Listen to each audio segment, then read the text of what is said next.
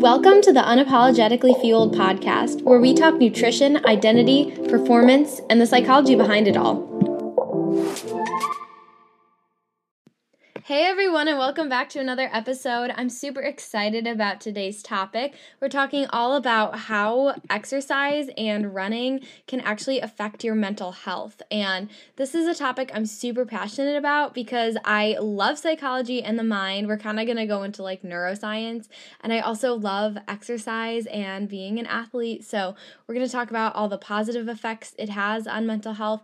And then also um, just like some of the negative effects that it could have on mental health. So, kind of looking at it from both angles the positives and negatives, and looking at how to cultivate a healthy relationship with exercise. So, super cool research I'm going to share with you guys, and I'm super excited to address this topic, especially since May is Mental Health Awareness Month, and I am super passionate about that. So, super excited. But first, we're going to jump into a listener question quickly. And today's listener question is What advice would you give someone who signed up for their first marathon? Now, this is a really good question because I do not run marathons, but I run half marathons. A marathon is on my bucket list. So I will try and give you the best advice I can from a half marathon point of view and then maybe re-listen to this advice when I sign up for my first marathon. But I guess from a half marathon point of view, I would say my biggest advice is to just like trust the process because it is gonna feel really hard and daunting at first, even just training for like a half marathon. I signed up when I could only run like 1 mile straight continuous. Um and so it was like a hard process to go through, but also like just trust it. And also rest. Like you need rest days. That is something to also just keep in mind just because you don't want to overtrain. And i'll talk a little bit more about that later.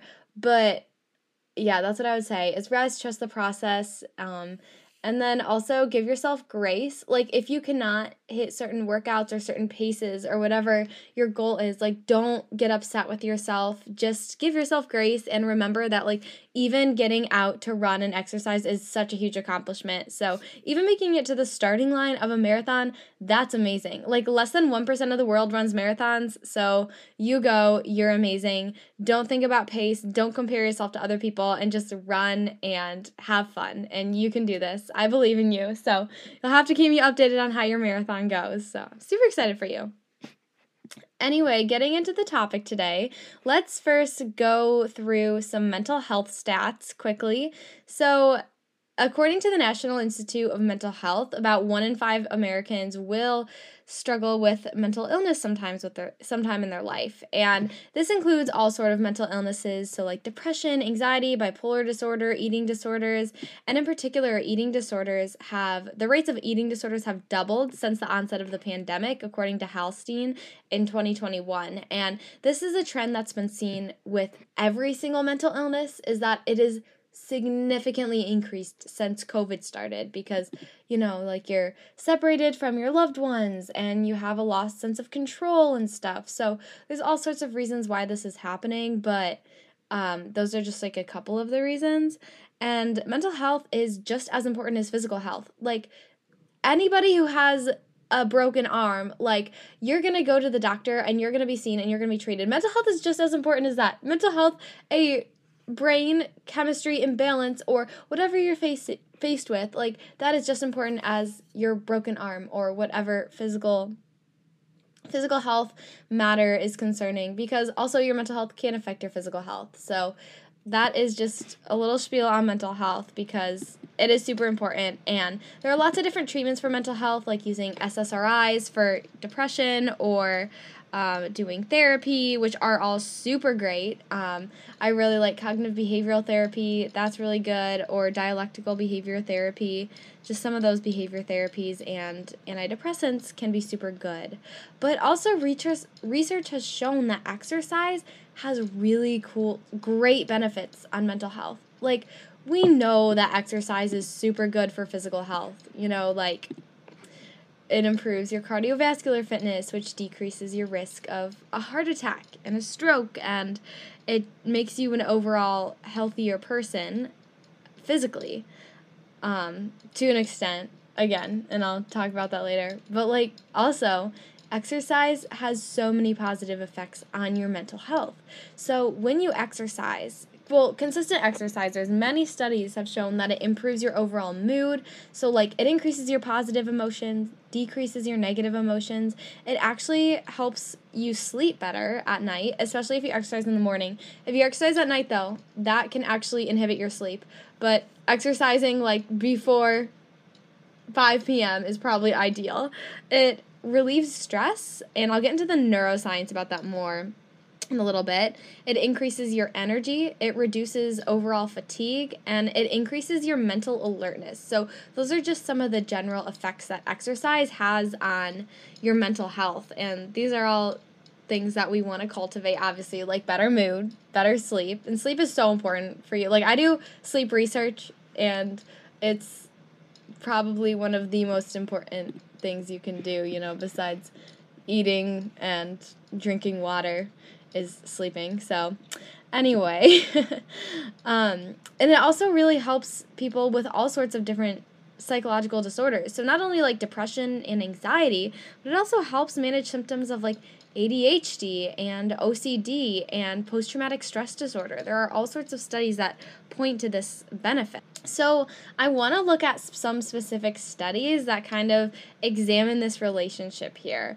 So, one or it was Greer and colleagues in 2016 looked at how jogging and walking could affect one's risk of depression. So they already took people who had diagnosed major depressive disorder, which is a DSM 5 disorder, and they found that 15 minutes of jogging or one hour of walking per day actually decreased one's risk of depression. And this effect was as strong as antidepressants, which is amazing to look at. Like they had all these different conditions, like control conditions and stuff, and they found that that 15 minutes of jogging or 1 hour walking has a similar effect to antidepressants. Like that's awesome. Like there are so many people that live with major depressive disorder in this world and it's cool to see how these how exercise can actually have similar effects to that. So obviously I'm not saying this is a replacement for antidepressants, but it is definitely something that can um, can improve and really just facilitate better mental health in addition to antidepressants. Also, looking at those with anxiety. Exercise has so many positive benefits on people who live with anxiety, specifically generalized anxiety disorder, which is basically the DSM 5 diagnostic disorder for having persistent anxiety. Now, there are so many different studies that have shown the positive effects on anxiety um, for many different exercisers, and this is exercisers of all type, like aerobic runners, cyclists, swimmers, and then anaerobic, like weightlifters. But one study that I really thought was super cool was that after 20 minutes of cycling on a bike, it actually decreased symptoms of anxiety by 50% and it improved overall mood and also reduced the stress hormone after 20 just after 20 minutes. And it also so I'm going to give a little lesson on this. So heart rate variability. Heart rate variability, it's something that you're if you have a Garmin, you probably know what this is because that's how Garmin measures your stress levels. And so your heart rate is obviously it pumps a certain amount of beats per minute. But when your heart rate is relaxed, what it does, it sh- it shifts in its beats per minute between your respiration. So when you breathe in, your heart rate is supposed to increase a little bit, and when you breathe out, your heart rate is supposed to decrease a little bit. If you're less stressed, your heart rate will adequately make those changes. So it will increase when you inhale and decrease when you exhale. However, if you're more stressed, that variation is actually going to be lower. So your heart rate really won't change between your inhales and exhales. So if you think like when you're running, your heart rate variability actually it is it indicates stress because it's fairly consistent as you know you're running along or doing whatever sort of endurance activity you're doing however it triggers different neurochemicals, and it's more of a good stress than a bad stress. But anyway, this study that showed that 20 minutes of cycling can reduce symptoms of anxiety and stress actually looked at heart rate variability, and heart rate variability was higher after that 20 minute cycling period. So that showed that even their parasympathetic tone, which is what that heart rate variability measures, parasympathetic nervous system is what kind of triggers relaxation, it was actually higher and so more relaxed. So it's cool to see that like mood and those physiological measures looking at how cycling can affect symptoms of anxiety. It's also really known that exercise can enhance your overall cognitive functioning in so many different ways. And I'll touch on that more in like when I talk more physiology and stuff um, in neuroscience a little bit later. But what's really cool is that there have been many different studies that have looked at the effect of exercise on Alzheimer's risk and dementia. So Ahlskog et al. 2011 did a longitudinal study and they found that those who exercised more uh, aerobic capacity or they did exercise to the cdc guidelines so like five days a week 30 minutes per day of moderate intensity um, exercise actually had a reduced risk of dementia and uh, a slower rate of cognitive decline than those who did not exercise or did not meet those guidelines. So that is super interesting to note that like if we exercise now in our lives, um, we can actually prevent cognitive decline and we can kind of not prevent it, but slow it down. And we can reduce our risk for Alzheimer's disease, which is a really scary disease. So, that's another way that exercise can protect our mental health, especially in our older age when we're not really thinking about that right now, but looking at these longitudinal effects on exercise and mental health, it's it's important to take care of your body now because we know that our old age will come and we want to protect our brains for as long as we can. Now, another mental illness that you might be familiar with is schizophrenia or psychosis. Now, people who live with schizophrenia will experience both hallucinations and delusions. So you might see things, hear things that aren't true, or believe things that aren't true, which are delusions. They also will experience symptoms of depression. So, like, they're not interested in doing stuff, or they have low mood. And there's also schizoaffective disorder, which is those who have combined mood disorders such as bipolar disorder and schizophrenia, psychosis, hallucinations, delusions, all of that. And schizophrenia can be a really scary illness to not only have, but also if you have a loved one who lives with this illness, it can be really challenging for the whole family.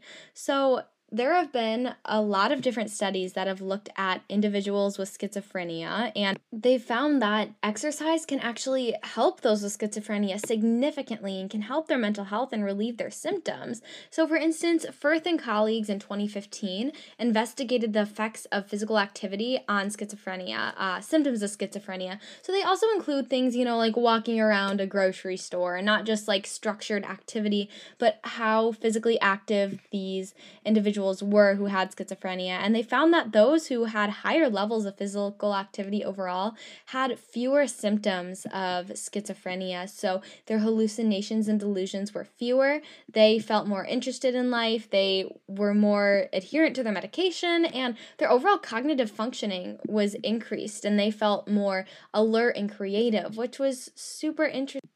Another mental illness that is super common in United States and other countries is addictive disorders. And the prevalence and incidence of substance abuse disorders has significantly increased also since the COVID pandemic started which is obviously super detrimental to both individuals living with an addictive disorder and then families who also live with an individual with an addictive disorder. So, providers are always looking ways to maintain recovery and prevent relapse into those addictive behaviors.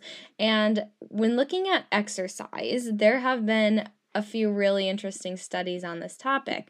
For instance, Lardier and colleagues in 2021, so really recently, looked at an exercise intervention on those who lived with an addictive disorder. And what they found is that the exercise intervention actually decreased the number of drinks that the people with substance abuse disorders had. So that means they were more abstinent from their substance that they were abusing and that's pretty that's a goal of recovery. And they also had better overall positive mood, and felt more relaxed and less anxious. And anxiety can be a trigger for somebody to relapse into addictive behaviors. So, that is another super beneficial aspect of exercise and common mental disorders that we see here in the US. And like I said, exercise can help those with PTSD, OCD, ADHD, other sorts of mental health disorders that weren't really touched in detail on the studies that I just covered, but those are just some benefits of exercise on some disorders. But like I said, there's so much research out there, so just Google Scholar, look at PubMed, PsycINFO, and you can find all of these because it's fascinating to see how our bodies were literally designed for movement and exercise can significantly help our mental health when our mental health is really struggling as a nation. Like, if we look at other countries, yes, they have their fair share of mental health disorders, but it's nothing compared to what the US is going through. And I feel like because the US is a much more sedentary population than other countries, I think that could be a contributing factor to some mental health crises. But obviously, when looking at a mental illness, it's biopsychosocial. It there are chemical imbalances in the brain. Also, there are social and psychological factors that contribute to mental illness, such as, you know, the way you look at the world or the people who you're surrounded with or history of trauma. And it all combines together to create or kind of elicit a mental illness. And I'm not saying that the lack of exercise is kind of the culprit for the health mental health state of the US right now, but I'm saying that maybe if the population in general increased their exercise routine a little bit, I think that we would see a weakened severity of symptoms of mental illnesses. I'm not saying it would mitigate them altogether at all, but I am saying that it might improve a little bit now I want to switch gears into the neuroscience of this all, and I love this stuff. It's so interesting. I'm going to look at a little bit of the neuroscience of why we have these positive effects of men- of exercise on mental health, and then I also am going to take a deep dive into running and how it acts, running specifically impacts our mental health. So, first, I'm going to give you guys a little bit of a neuroscience lesson here. So, we have something in our body called the hypothalamic pituitary axis, or HPA axis for short. I know it's kind of a long word. Bear with me, I'll explain it all. So, the HPA axis is basically governs our entire stress response. The HPA axis is part of the sympathetic nervous system. So, this sympathetic nervous system, or SNS, is involved in fight or flight. So, the stress response basically. And if you saw a bear in the woods and you ran away that would be activating your sympathetic nervous system and your hpa axis. The parasympathetic nervous system is more involved in calming us down and relaxing us from that fight or flight response and so, what the HPA axis is composed of is the hypothalamus, which is a gland, an anterior pituitary gland, and the adrenal gland. Now, if you've ever heard adrenaline, which I'm sure you have, that's just kind of where adrenaline comes from, is our HPA axis. Now, when you're relaxed, your HPA axis will really not be active. But when you're stressed and anxious, your HPA axis is going to be super active. So think of like on the starting line of a race or of at a competition, like your HPA axis is going to be in overdrive. And the HPA axis is responsible for kind of starting the downstream effect of cortisol, which is our stress hormone, and it really is not great for our bodies and it has a lot of really bad physical health and mental health consequences. So, we really don't want the HPA axis to be overstimulated.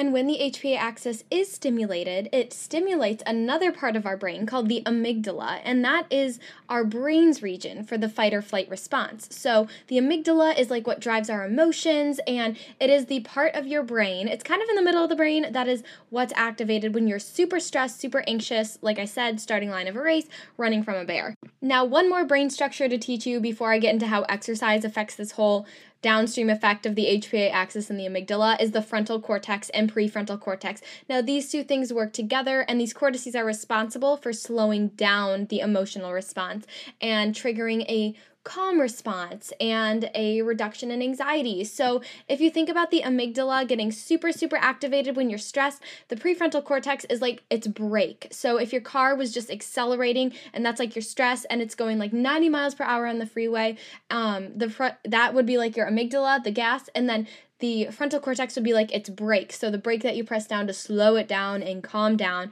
and trigger more of a parasympathetic uh, reaction and makes you calmer, decreases your cortisol levels, and it's so much better for your body and mind because stress is super bad for your health. And I can make an entire like video about how stress affects the body, but Anyway, I'll save that for a different time. But that's just kind of the structure. So HPA axis triggers the amygdala and it they all get heightened and elevated. And then the frontal cortex is really what's needed to calm down emotions and think more clearly and be more creative. Now going into how exercise affects this whole axis here, it's really interesting. So there was a study that uh, was done by who was it? Oh, Sharma and colleagues in 2006.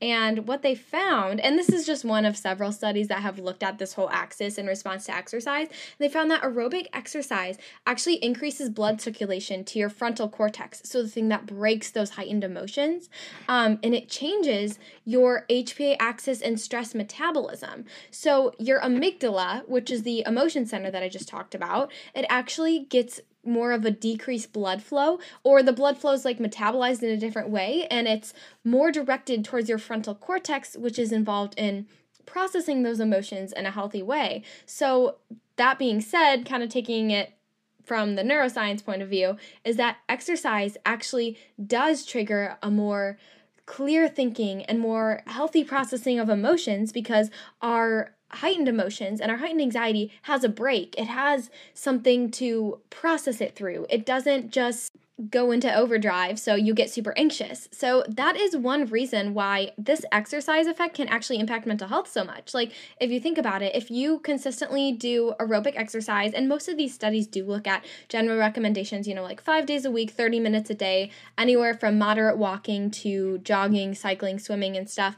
Um if you're a chronic exerciser, let's just say, so you do exercise consistently, meet the CDC guidelines, then you're always going to be stimulating that part of your brain that helps you manage and control your emotions so that you can process anxiety and depression and it can help with mental illness and make help you make more rational decisions. So, if you're feeling super stressed and you just go out for a run, like I don't know if you've ever experienced this, but sometimes if I'm like super duper stressed, I will go out and just run as hard as I can. And I mean, I don't do that all the time. It's very rare that I'll just like run super hard for like a mile. Um, but it helps sometimes. And what it really does, it takes that blood flow out of that emotion overdrive center in your brain so you can actually process things better. And when you're processing emotions better, obviously you have better overall mental health, especially when you are directing more blood flow to the rational part of your brain more if you exercise more often. So that's super interesting, kind of looking at the neuroscience behind why this might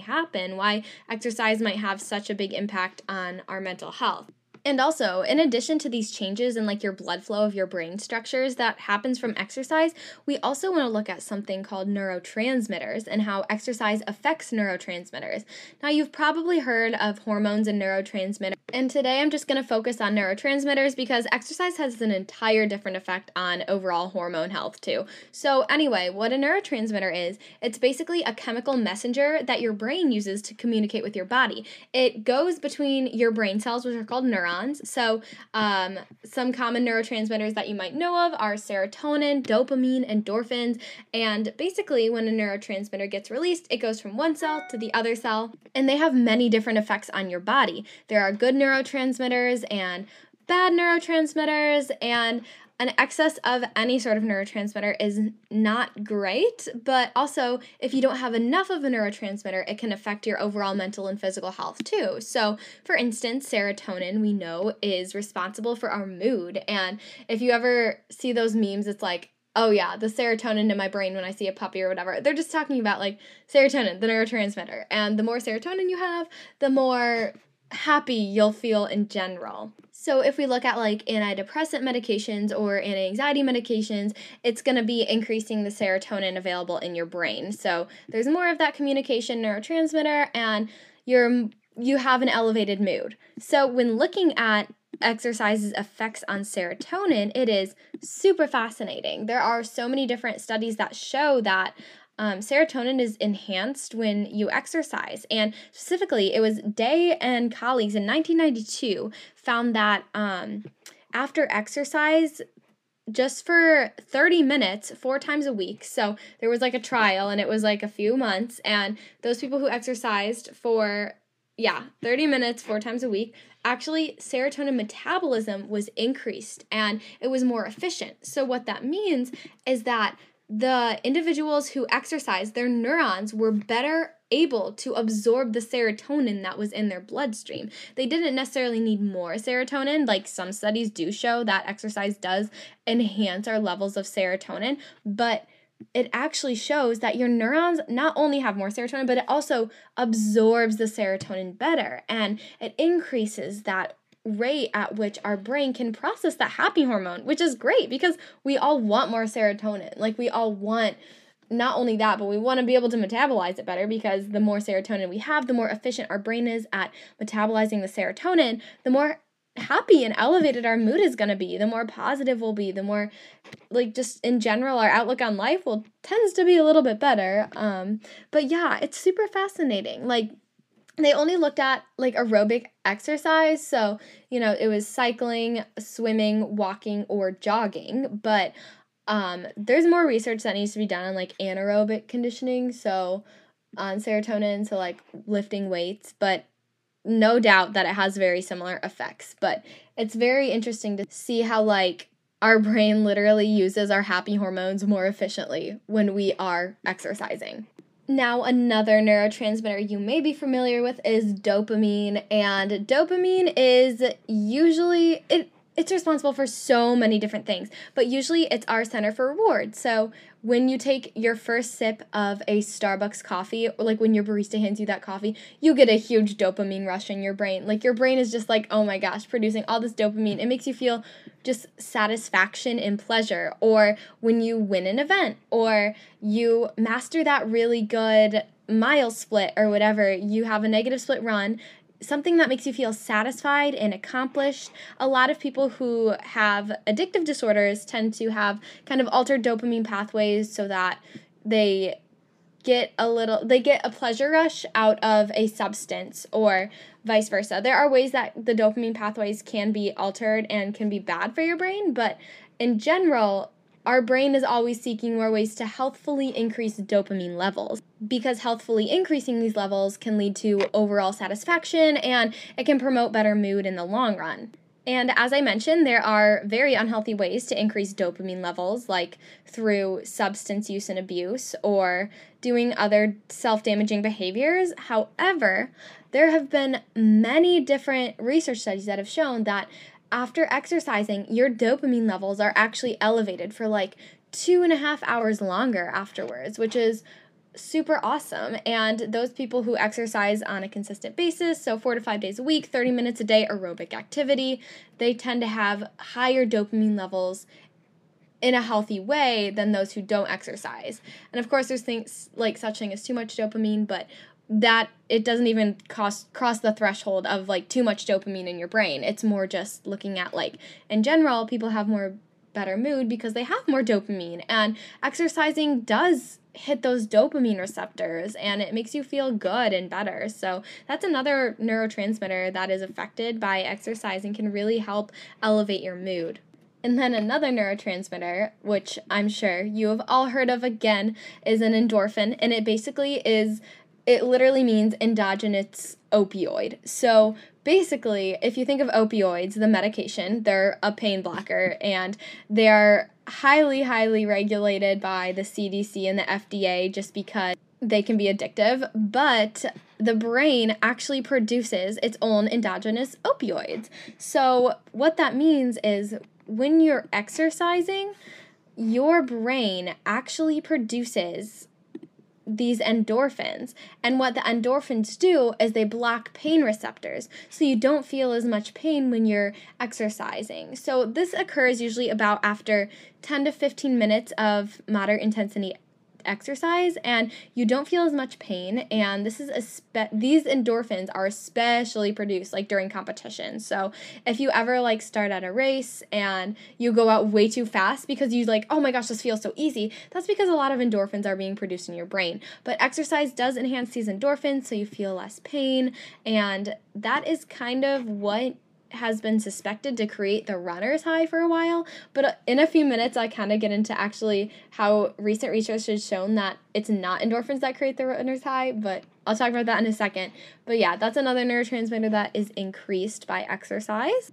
And then finally, looking at a couple different brain structure changes due to exercise in the neuroscience realm, there is something called neuroplasticity. And our brain is composed of billions and billions of cells called neurons. And these neurons form pathways to process things and to learn new things. And having a high level of neuroplasticity means that your brain is able to adapt to changes, change its neural networks and structures so that you can better learn and adapt to your environment. So, having good levels of neuroplasticity neuroplasticity. It means you're able to learn better, be more creative, process things better, memorize things better. It really is essential for cognitive functioning. And of course, looking at all sorts of studies, exercise enhances neuroplasticity to such a great extent that can actually boost your IQ score and it does protect against dementia and Alzheimer's, like I mentioned earlier. But it's because your brain is very flexible and can adapt easily. I mean, if you think about it, when you are exercising. Like you're putting your body through so much at one time. Like if you're riding a bike,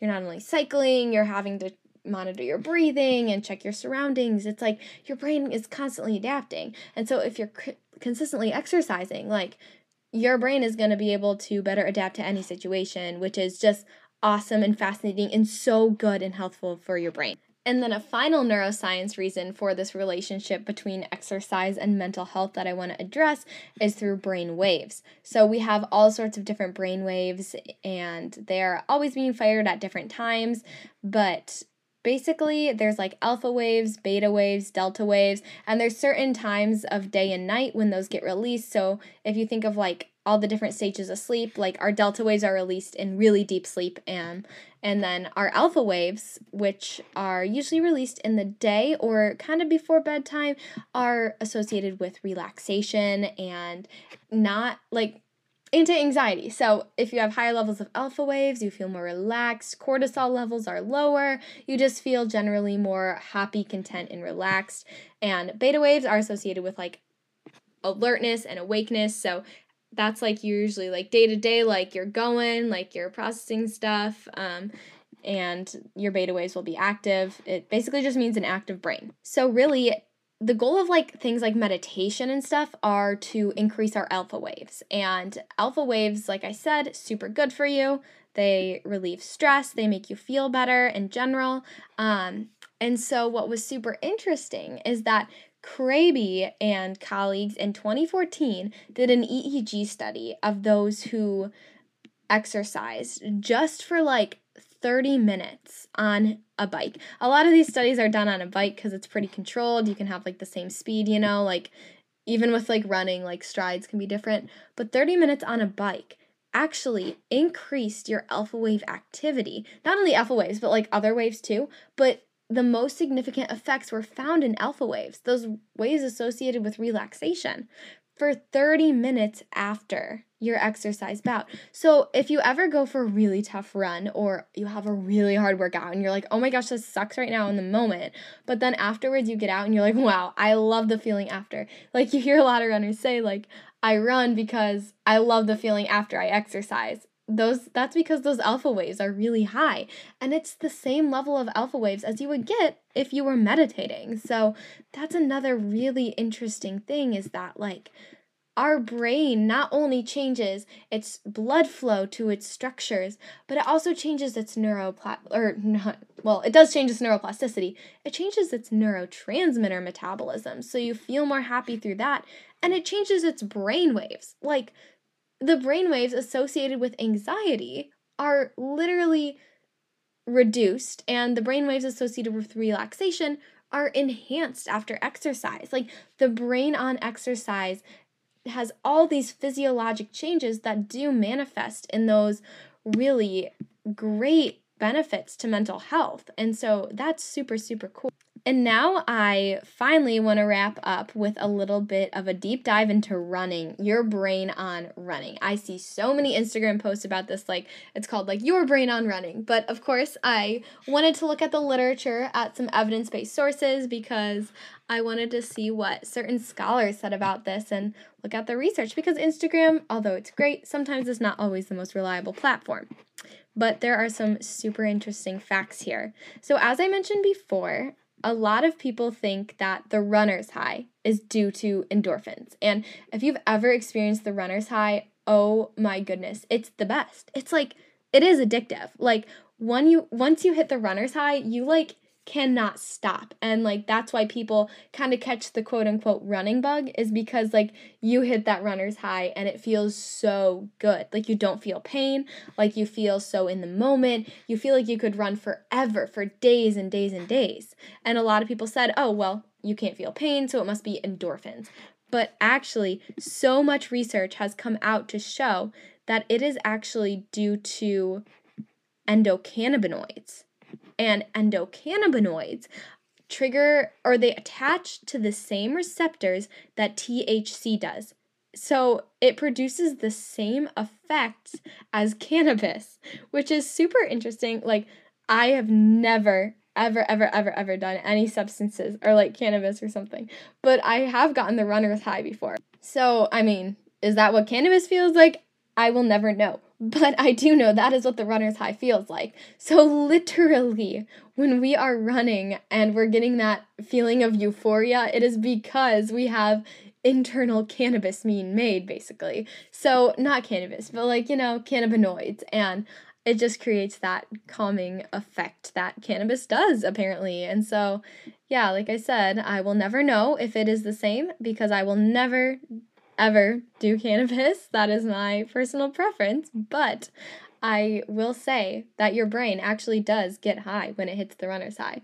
And I can do an entire new episode about how to hit the runner's high, but it really is like I don't know. I guess like you really have to like start out pretty slow, like start in that aerobic easy heart rate zone and then go for like 30 minutes and then you will just fly and it's crazy. So, yeah.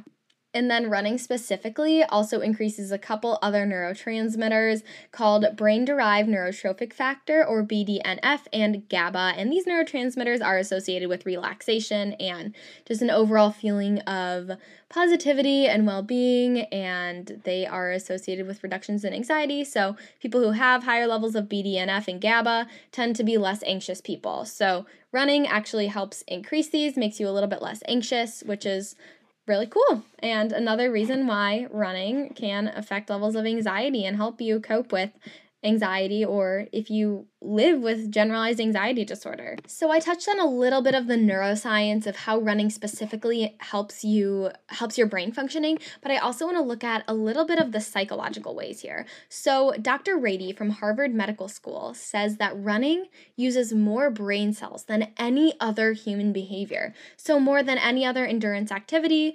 I mean, you would think that swimming would do the same thing, but he argued that you know when you're running you have to take in your surroundings do step by step do your arm motions like if you're listening to music you know having self-talk there's so many different psychological stimuli that uh, enhance your brain, so more brain cells are being used. And of course, running also more stimulates your frontal cortex and kind of decreases that emotional response. But also, running gives you a sense of mindfulness. Like when you are on a run, you are pretty much only in that moment, in the present. You have to think and know one foot in front of the other. You have to constantly be using those brain cells and taking in the environment around you and really stimulating your mind because if you wander off and you get really distracted on a run, like you could get lost, like you could get injured, you could get hurt. So it's just it's fascinating. Like it, you kind of are forced into a mindfulness state. And that's why, if you notice, a lot of people who are very type A overachievers tend to like running. It's because people who tend to be overachievers in type A have anxious minds. They have minds that have a hard time turning off. I'm one of those people. Like, I am. I always feel like I need to be doing work. I am very, you know, type A, goal oriented, um, And I love running because it forces me to be mindful and it forces me to take my brain, like my brain just gets a rest. Like, of course, your body's working, but like other parts of my brain are being stimulated that like I would never do that. Like, that would never be stimulated when I was like doing homework. And of course, as we know, mindfulness is really, really good for mental health. And a lot of interventions for psychological disorders involve mindfulness, like going for mindful walks, doing a mindful activity, whatever it might be. But running does help with that feeling of mindfulness, which is really great and is another way that running can help our mental health. And then also, running, it gives you a sense of control. And this is still going off of the Harvard Medical School uh, research. And also, I looked at some other studies to like see what other literature supported this, but running enhances one's perception of control. And people who tend to run more have higher perceptions of control and feel better mentally. And so, every single human being craves control. It is something that we it's an innate desire that we have. We all want a controllable, predictable world. Also, I'm sorry if you hear my dog in the background. She's snoring um behind me. So, yeah. Anyway, um every human being craves a controllable, predictable world. It is literally in our basic human psychological needs. And when your sense of control is threatened, you can engage in maladaptive behaviors to try and cope with that control, like substance abuse, eating disorders, self harm, to name a few. And it can be really destructive if you use other forms of behaviors that may not be good for you to help you feel more in control. And there are so many things that you can control that are not healthy. But running is a healthy way of engaging in a sense of control to an extent, and I'll talk about that in a little bit. But when you run, you can for the most part, control your pace. You can control how far you go.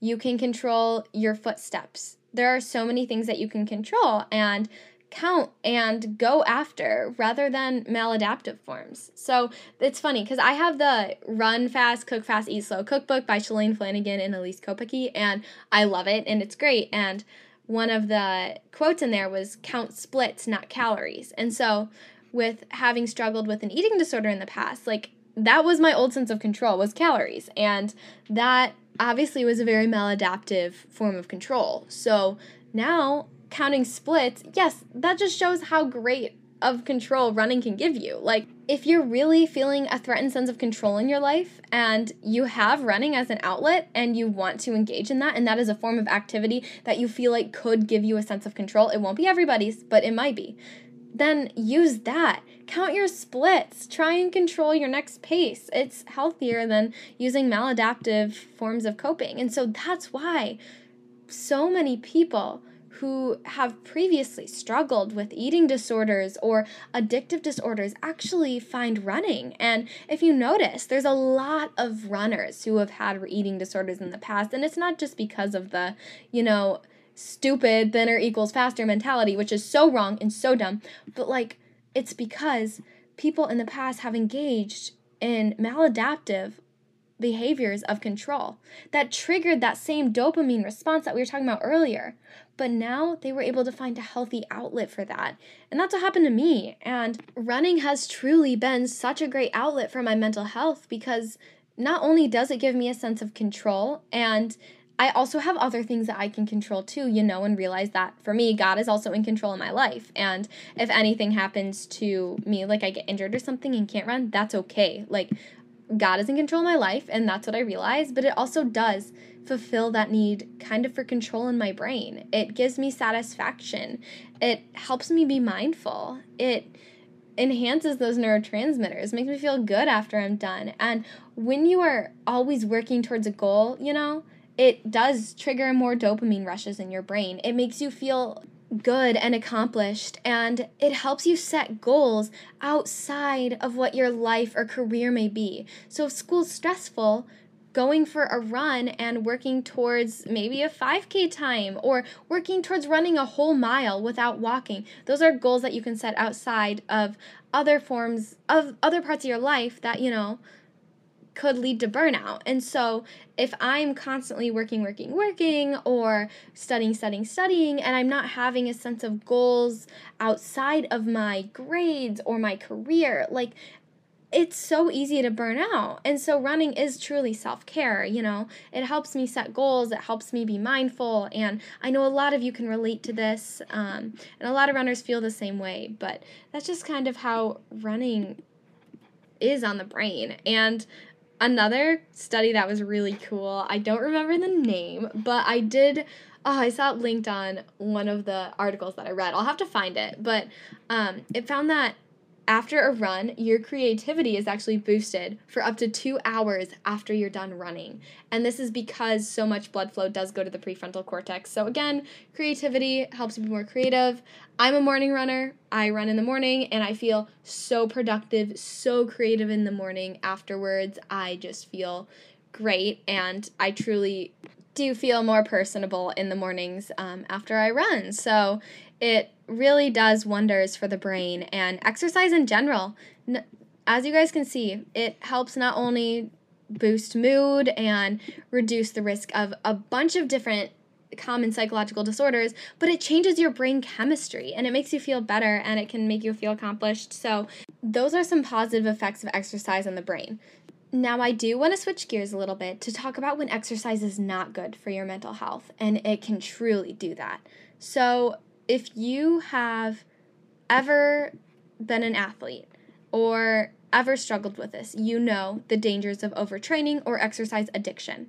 Now, a lot of individuals who have dealt with eating disorders in particular have struggled with exercise addiction in the past. And you want to make sure that if you have had a d- eating disorder in the past or you've struggled with overtraining or exercise addiction, you always assess your relationship with exercise every single day. And here I'm just going to list off some symptoms of overtraining. And overtraining is really bad for the mental health. So overtraining, it increases your cortisol levels. So that's not what we want. Of course, exercise in the short term it does help with your cortisol management, but overtraining, this is overdoing it, not giving yourself rest. It will increase your stress levels, which is super bad for you. It actually makes you more fatigued. It makes you more irritable and just not the most approachable person. It decreases your mood. You have a loss of interest in doing things. You have poor sleep. It decreases your motivation.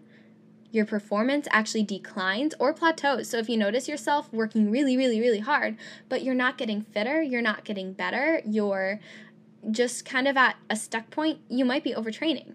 Your muscles are tired. You get injured. You get sick a lot. If you're getting sick all the time, you might be overtraining. It because it weakens your immune system physiologically. And so those are some symptoms of overtraining to make sure you watch out for because overtraining is super bad for the body. And yes, exercise is good, but you don't want to be pushing yourself too much. And overtraining can easily lead to burnout and burnout is not great at all. So, as I was talking about burnout in school or in your career, burnout can happen in your sport and with exercise. If the only thing you care about in life is exercise, you are going to burn out. Absolutely. If your life revolves around exercise, you are going to burn out, and exercise won't have those positive effects on your mental health anymore. So, a lot of times, what can lead to overtraining is an exercise addiction. And it actually is a thing.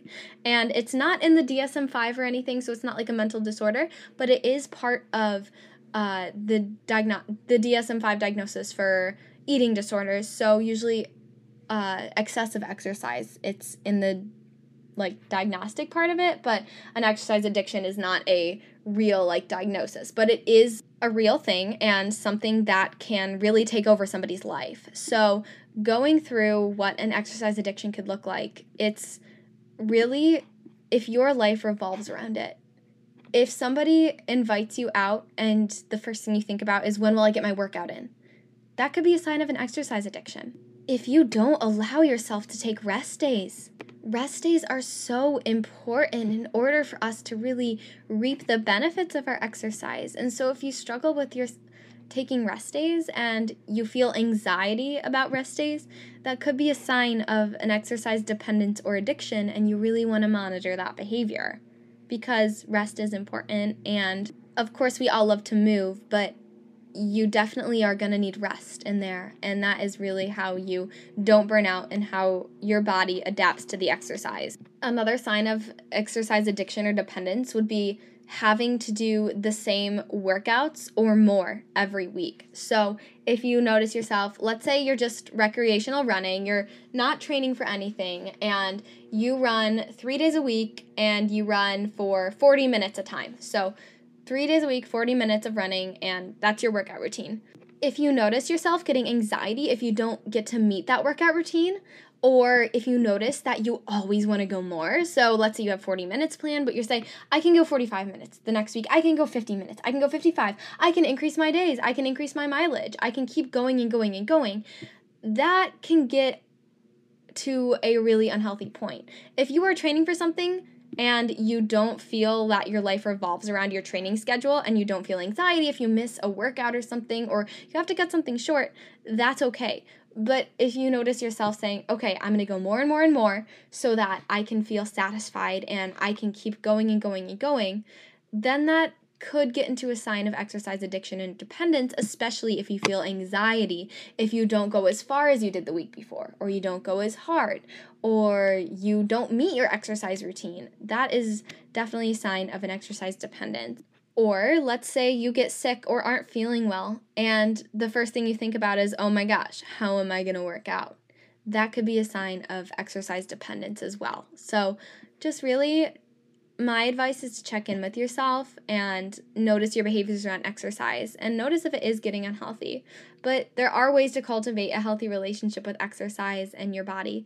If you notice that you really are dependent on exercise and it is causing these symptoms of overtraining and you feel tired and you want a break almost, if you notice yourself thinking, like, if I get injured, it might be a relief, then it might be time to scale back on it a little bit. I would challenge the rules that you have around exercise. So if you say, oh, it doesn't count if I don't sweat, or it doesn't count if I don't go further than I did last time, challenge that belief. Say, no, today I'm going to take a rest day. Take an extra rest day. Sometimes you need to cease exercise altogether for a very long time in order to find that healthy relationship with exercise again and be an athlete again. And that is what I had to do. I took like two and a half years off of exercise totally. And I mean, everybody's journey is different. Some people need two years, some people need a week, some people need a month. It's really dependent on your own journey. But really resetting and listening to your body and learning how to trust it again and realize that, like,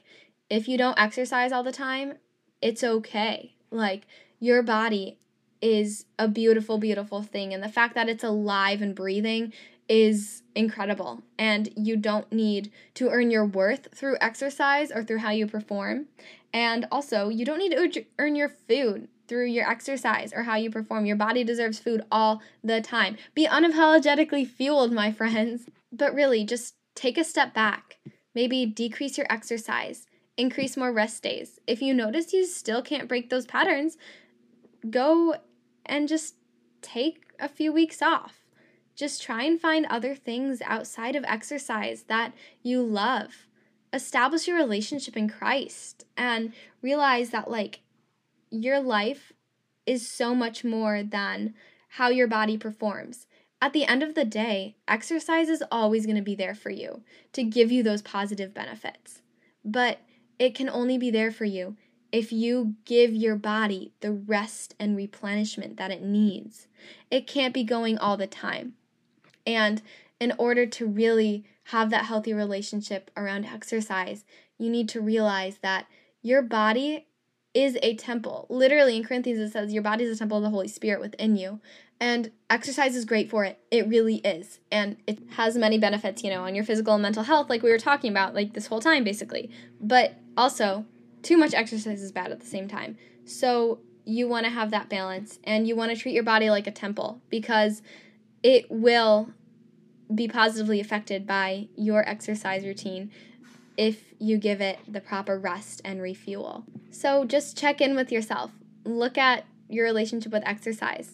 If something comes up and you can't make your workout, how do you feel? Do you feel anxious? Do you feel okay? Do you still eat the same way? Those are some behaviors to just kind of check in about and recognize. So, that's a way to really cultivate a healthy relationship with exercise so you can fully appreciate all of the beautiful benefits it has to your mental health and achieve your dreams and become the best version of you and the best athlete that you can be. So, we covered quite a lot today. We talked about how exercise can enhance your mental health so much and it can help manage some common mental disorders and some of the neuroscience behind why that happens and then specifically running and how good it is for your brain and cognition and just everything and how exercise can really be a fruitful part of your life that gives you a sense of social support and control and can give you so many benefits if incorporated into your life and it's a really great thing. And we also talked about what happens if you overtrain or have an exercise addiction or dependence and how that can actually hinder your mental health. So, in general, exercise is great.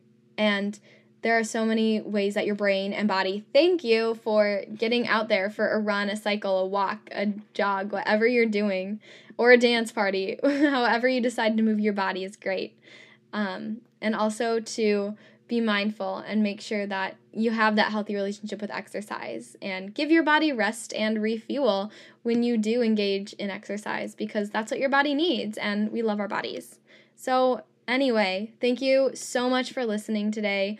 It was really so much fun to do some background research on this episode and talk about this, especially like I said, May is Mental Health Awareness Month. So make sure you guys are taking care of your mental health. And of course, reach out for help if you find yourself struggling with mental health or you notice maybe you have some signs of exercise dependence, or if you don't exercise at all, try incorporating some exercise into your life and see how it affects your mental health. But again, don't be afraid to reach out for help because your mental health is just as important as your.